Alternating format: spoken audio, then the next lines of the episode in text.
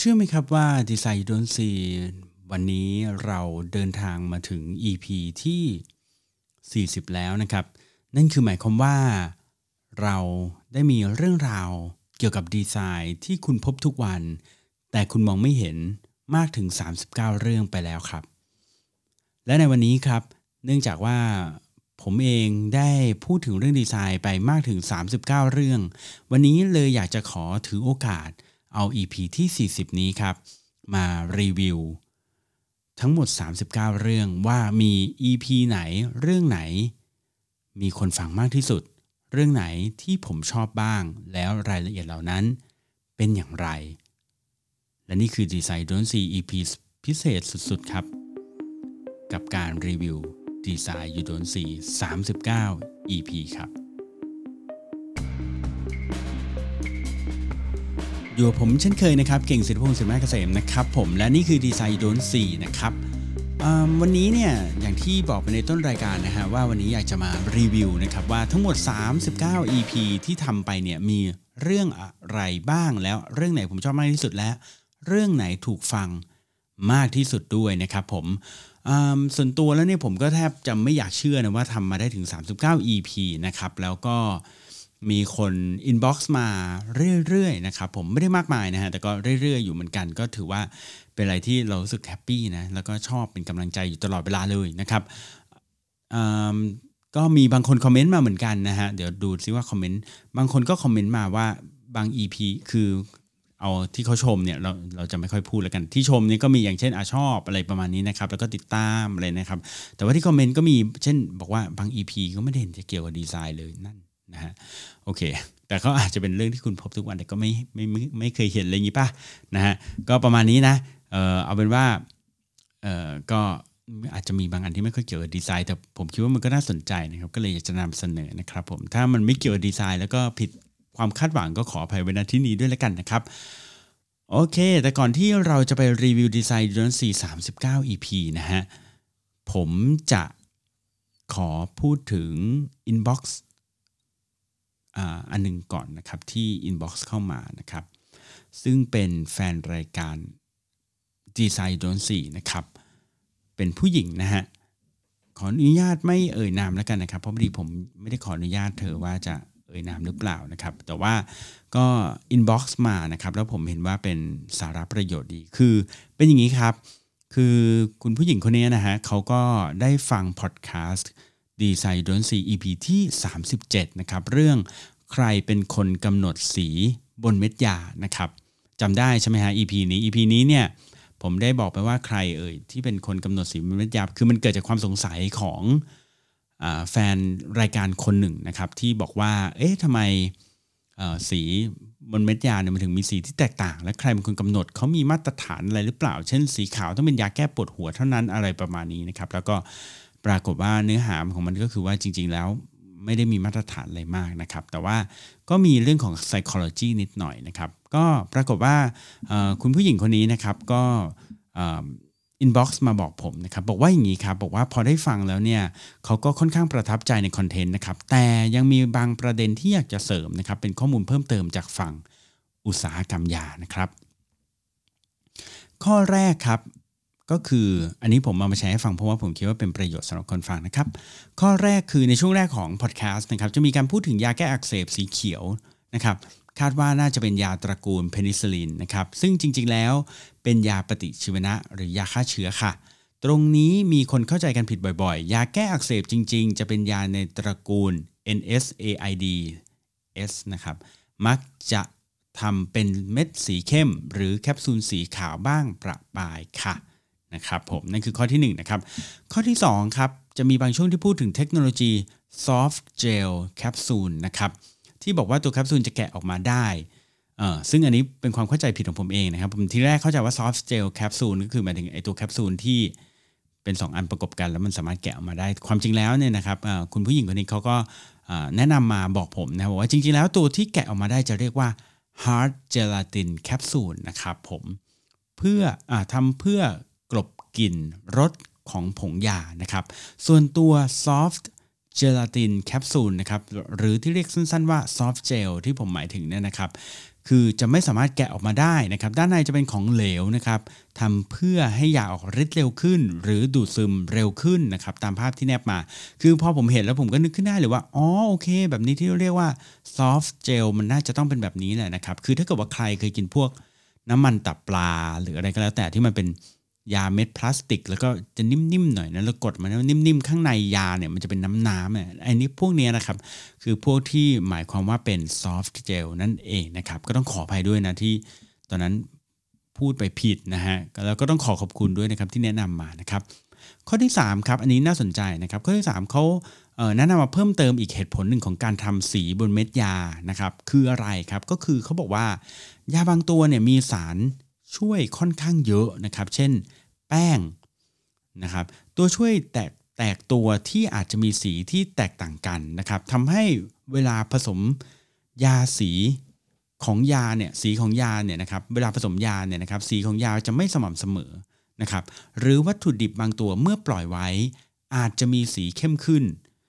แต่ยังมีประสิทธิภาพในการรักษาเหมือนเดิม นะครับคือคนเราเนี่ยปกติแล้วถ้าเกิดว่าเจอยาที่ผสมกันแล้วแบบมันเป็นเม็ดๆดูแบบสีมันไม่น่ากิน หรือว่าพอปล่อยไว้แล้วมันอาจจะมีสีเข้มขึ้นนะครับอย่างที่เขาได้แจ้งมาเนี่ยคนก็อาจจะรู้สึกว่าเอ๊ะยาสีเข้มขึ้นมันมันมันหมดอายุหรือเปล่านะครับว่าถ้าแต่ว่าเอาเข้าจริงๆเนี่ยเขาบอกว่ายาบางตัวเนี่ยมันเป็นธรรมชาติมันอยู่แล้วก็คือ อาจจะมีสีเข้มขึ้น แต่ยังมีประสิทธิภาพในการรักษาคงเดิมนะครับ ก็เขาก็จะใช้ ชั้นฟิล์มที่มีสีเข้ามาช่วยเคลือบนะครับเพื่อเพิ่มความสบายใจเวลาทานยาของผู้ป่วยนะครับก็คือหมายความว่าบางยาบางตัวเนี่ยพอปล่อยทิ้งไว้สักพักสีเปลี่ยน ดังนั้นเขาก็เลยเอาสีเนี่ยมาเคลือบซะเลยนะครับ เพื่อที่ว่าเวลาคนไข้ทานก็จะได้ไม่เห็นว่ามันเป็นสีอะไรหรือว่าการผสมที่แบบสีมันไม่เนียนอะไรเงี้ยนะครับ ก็จะได้กล้ากิน ก็เขาก็บอกว่าเสริมให้ 3 ประเด็นนะคะ อาจจะยาวไปนิดหน่อยแต่ยินดีที่แลก แลกเปลี่ยนความรู้กันค่ะ ผมเองก็ยินดีนะครับ มาก ๆ เลยนะครับ บอกเลยว่าถ้าฟัง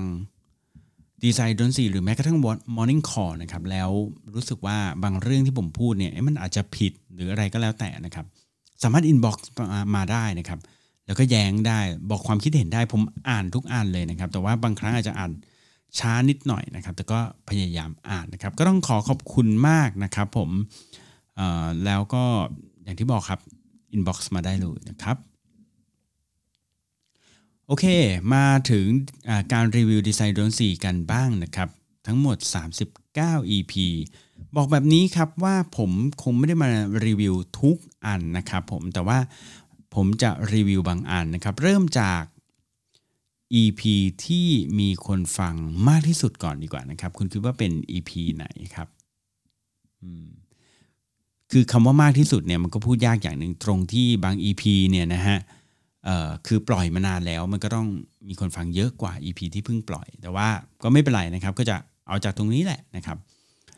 EP ที่มีคนฟังมากที่สุดนะครับก็คือ EP ที่3เอ้ย EP ที่2นั่นเองนะครับดีไซน์ดน402นะครับ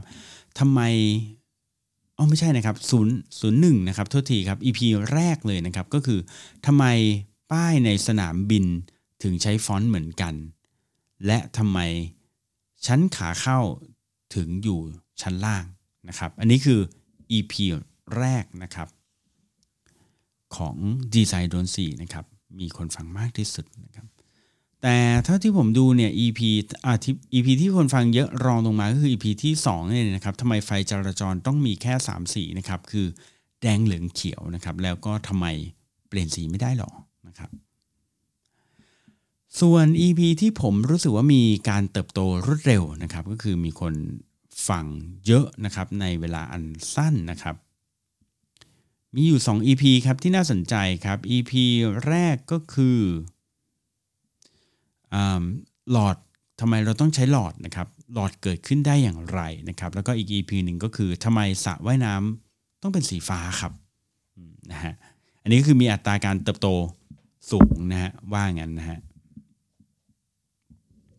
ทีนี้มาถึง EP ที่ผมชอบดีกว่านะครับ ผมจะไล่ไปเร็วๆแล้วกันนะครับ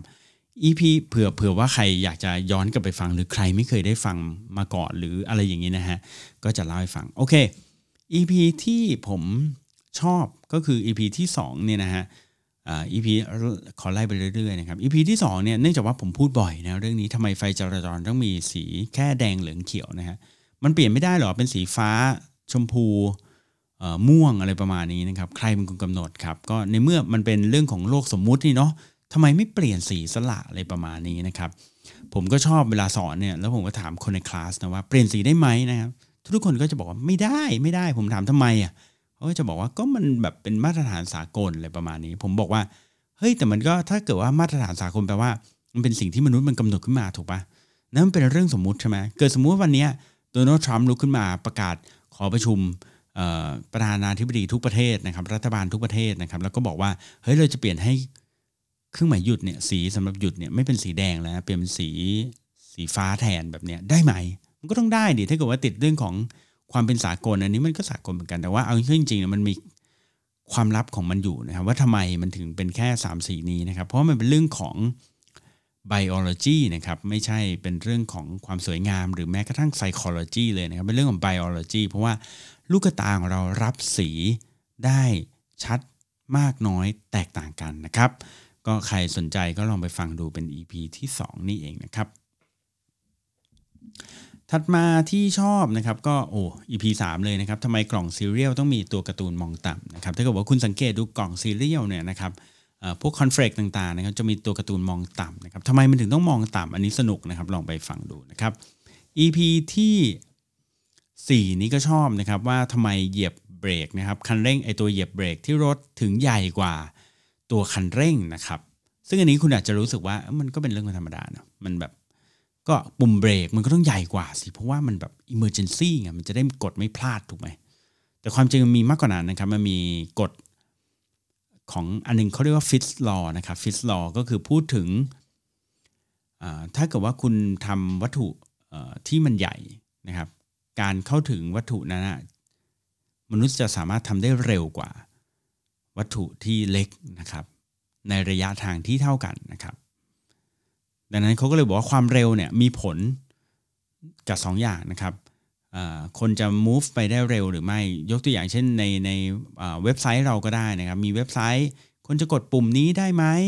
มีแอปทำแอปคนจะกดปุ่มนี้ได้รวดเร็วไหมนะครับเขาบอกความเร็วในการที่จะเข้าถึงไม่ว่าจะเป็นปุ่มต่างๆ หรือแม้กระทั่งคันเร่งเหยียบเบรกเนี่ยมันเข้ากฎของฟิสลอก็คือมันขึ้นอยู่กับ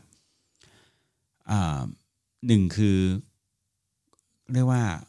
ระยะทางนะครับระยะทางว่าไกลไหมถ้าเกิดว่าใกลปุ่มอยู่ใกล้นะครับ ก็จะใช้เวลานานนะครับสองคือขนาดนะครับถ้าเกิดว่าปุ่มอยู่ใกล้แต่ขนาดใหญ่ก็อาจจะกดได้เร็วขึ้น พอๆกับ ปุ่มที่อยู่ใกล้แต่มีขนาดเล็กนะครับ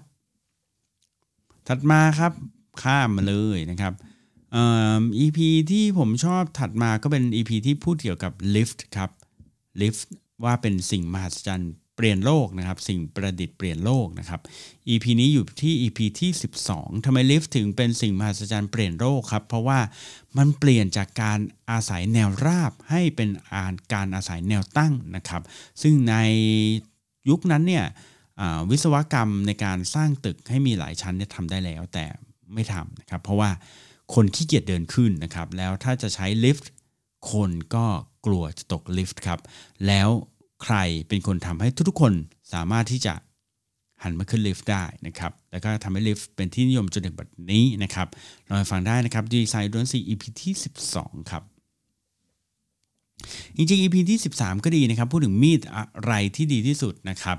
ก็ผมย้อนไม่ถึงเลยว่าในสมัยยุโรปเนี่ยเขาใช้มีดกันกี่แบบเป็นยังไง แล้วก็ใช้มีดทำอะไรบ้างนะครับ แล้วก็สุดท้ายจะมาจบครับว่ามีดที่ดีที่สุดคือมีดอะไรผมเชื่อว่าทุกๆคนต้องรู้จักและทุกๆคน ต้องบอกว่าทุกๆคนเกือบจะทุกคนก็ได้นะฮะต้องมีมีดเล่มนี้อยู่ในบ้านนะครับ โอเค EP ที่คนฟังเยอะอีกก็คือเช่นทำไมโลโก้ Apple ถึงต้องโดนกัดนะครับ แต่อันนี้ของผมสำหรับแล้วผมฟังแล้วก็เฉยๆนะครับ ถัดมาที่ผมชอบก็คือ EP ที่พูดถึง เดี๋ยวนะฮะ อ๋อ เรื่องของความลับของเครื่องคิดเลขโทรศัพท์ และเครื่องพิมพ์ดีดนะฮะ อันนี้เป็นเรื่องของปุ่ม และ choice นะครับการเลือกนะครับถัดมาอันเมื่อสักครู่นี้ EP ที่26ถ้ามา EP ที่ 27 คือหนึ่งใน EP ที่เมื่อกี้บอกว่ามีการเติบโตอย่างรวดเร็วนะครับและเป็น EP ที่ผมชอบด้วยนะครับก็คือทำไมเราต้องใช้หลอดหลอดเกิดขึ้นได้อย่างไร คือมันเริ่มต้นจากอย่างนี้ครับคือผมรู้สึกว่าเฮ้ยหลอดมันทำขึ้นมาได้ยังไง ใครที่เป็นคนคิดหลอด แล้วถ้าเกิดว่าเขาเป็นคนคิดหลอดเนี่ยเขาจะมาขายคนอื่นให้ซื้อหลอดได้อย่างไร เช่น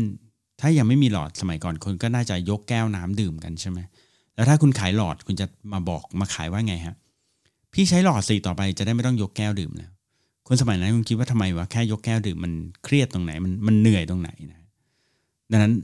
เขาขายหลอดได้ยังไงดังนั้น EP เนี้ยนะฮะดีไซน์ดนซี EP ที่ 27เนี่ยจะเป็นการย้อนอดีตไปเลยครับ ว่าหลอดเกิดขึ้นได้อย่างไรนะครับ แล้วคุณเชื่อไหมฮะว่า หลอดกระดาษที่คุณเพิ่งมาเริ่มใช้กันในปีนี้เนี่ยนะฮะ จริงๆ แล้วเขาใช้มานานกว่าประมาณเป็นเท่าไหร่อะประมาณเป็นห้าสิบปีแล้วนะครับ พูดถึงการมองเห็นนะครับ บทเรียนจากร้านทองรวนประจานำและโรงพยาบาล อันนี้อันนี้เฉยๆนะครับโอ้ผมชอบ EP นี้มากนะครับ แนะนำเลยก็คือ Design ร้อนซี EP ที่ 30 นะครับ พูดถึงเรื่องของปฏิทิน หนึ่งในการออกแบบที่ไม่ได้เรื่อง EP นี้แนะนำสุดๆเลยนะครับ อืมอยากให้ฟังมาก EP นี้สนุกมากนะครับ เพราะว่าเอาเข้าจริงๆแล้วปฏิทินที่เราใช้อยู่ทุกวันเนี่ยเขาบอกว่าเป็นปฏิทินที่ไม่ได้เรื่องนะเพราะว่าคุณคิดดูสิเราอะเกิดมาอยู่กันคนหนึ่งก็ชีวิตประมาณมีประมาณ 60 70 ใช่ไหมแต่เราต้องเปลี่ยนปฏิทินทุกปีเลยทั้งที่การกำหนดวันเดือนเนี่ยพวกนี้เป็นเรื่องสมมุติหมดเลยใช่ไหมครับวิทยาศาสตร์มีอย่างเดียวคือ ช่วงพระอาทิตย์ขึ้นพระอาทิตย์ตกแล้วก็โลกหมุนรอบดวงอาทิตย์อะไรเงี้ยนะฮะดังนั้นเราอาจจะเปลี่ยนไม่ได้ว่ามี3 6 365วันให้กลายเป็นมี 400 วันอะไรเงี้ยมันเปลี่ยนไม่ได้อยู่ละนะครับแต่ว่าที่เปลี่ยนได้คือแล้วทำไมปฏิทินซึ่งเป็นเรื่องสมมุติเนี่ยทำไมถึงไม่เปลี่ยนให้มันใช้ง่ายขึ้นแล้วทำไมเราต้องเปลี่ยนปฏิทินทุกปีด้วยนะครับ ถัดมาครับ EP ที่ชอบนะครับก็คือเรื่องของ Higgs Law นะครับการออกแบบปุ่มนะครับคือ ฮิกส์ลอเนี่ยกฎของเขาก็คือว่ายิ่งมีปุ่มเยอะคนก็จะยิ่งตัดสินใจยากนะครับ ยิ่งมีตัวเลือกเยอะนะครับ คนก็จะตัดสินใจยากนะครับ แล้วก็ EP ที่ใครเป็นคนกำหนดสีเม็ดยาอันนี้ผมก็ชอบนะครับ แล้วก็สุดท้ายอีก 2 EP นี้ผมก็ชอบก็คือ 2 EP ล่าสุดก็คือ EP ที่สามสิบแปดนะครับเอ๊เดี๋ยวแป๊บหนึ่งนะทำไมมันซ้ำ EP ที่ 38 นะครับ ที่พูดถึงป๊อปคอร์นนะครับทำไมคนต้องกินป๊อปคอร์นในโรงภาพยนตร์นะครับ แล้วก็ EP ที่ 39 ที่พูดถึงว่าทำไมเบอร์โทรศัพท์ต้องมีเลข 7 ตัวนะครับ เคยสังเกตไหมครับโทรศัพท์มีเลข 7 ตัวนะ ถ้าไม่นับ prefix อย่างเช่น 081 นะฮะ แต่ทั้งหมดมี 7 ตัวทำไมต้องมี 7 ตัว และทำไมเวลาเขียนเบอร์โทรศัพท์ต้องมีขีดคั่นกลางนะครับ ทั้งหมดนี้มี psychology มีทฤษฎี มีคำตอบในเชิงวิทยาศาสตร์ทั้งหมดเลยนะครับ สนใจก็ลองไปฟังดูได้นะครับดีไซน์ล้นซี EP ที่ 39 ครับ และนั่นคือทั้งหมดครับของการรีวิวดีไซน์ล้นซีนะครับหวังว่าทุกคนน่าจะชอบนะครับ แล้วก็ถ้าเกิดว่าคุณฟังแล้วคุณรู้สึกว่าคุณพลาด EP ไหนไป ผมแนะนำให้ลองกลับไปฟังดูนะครับ เป็น EP ที่คุณไม่จำเป็นต้องเป็นดีไซเนอร์คุณก็สามารถจะฟังได้ เพราะเราจะพูดถึงเรื่องดีไซน์ที่คุณพบทุกวัน แต่คุณอาจจะมอง ไม่เห็นครับว่าเขาคิดอะไรหรือเขาออกแบบเป็นยังไงเพื่อ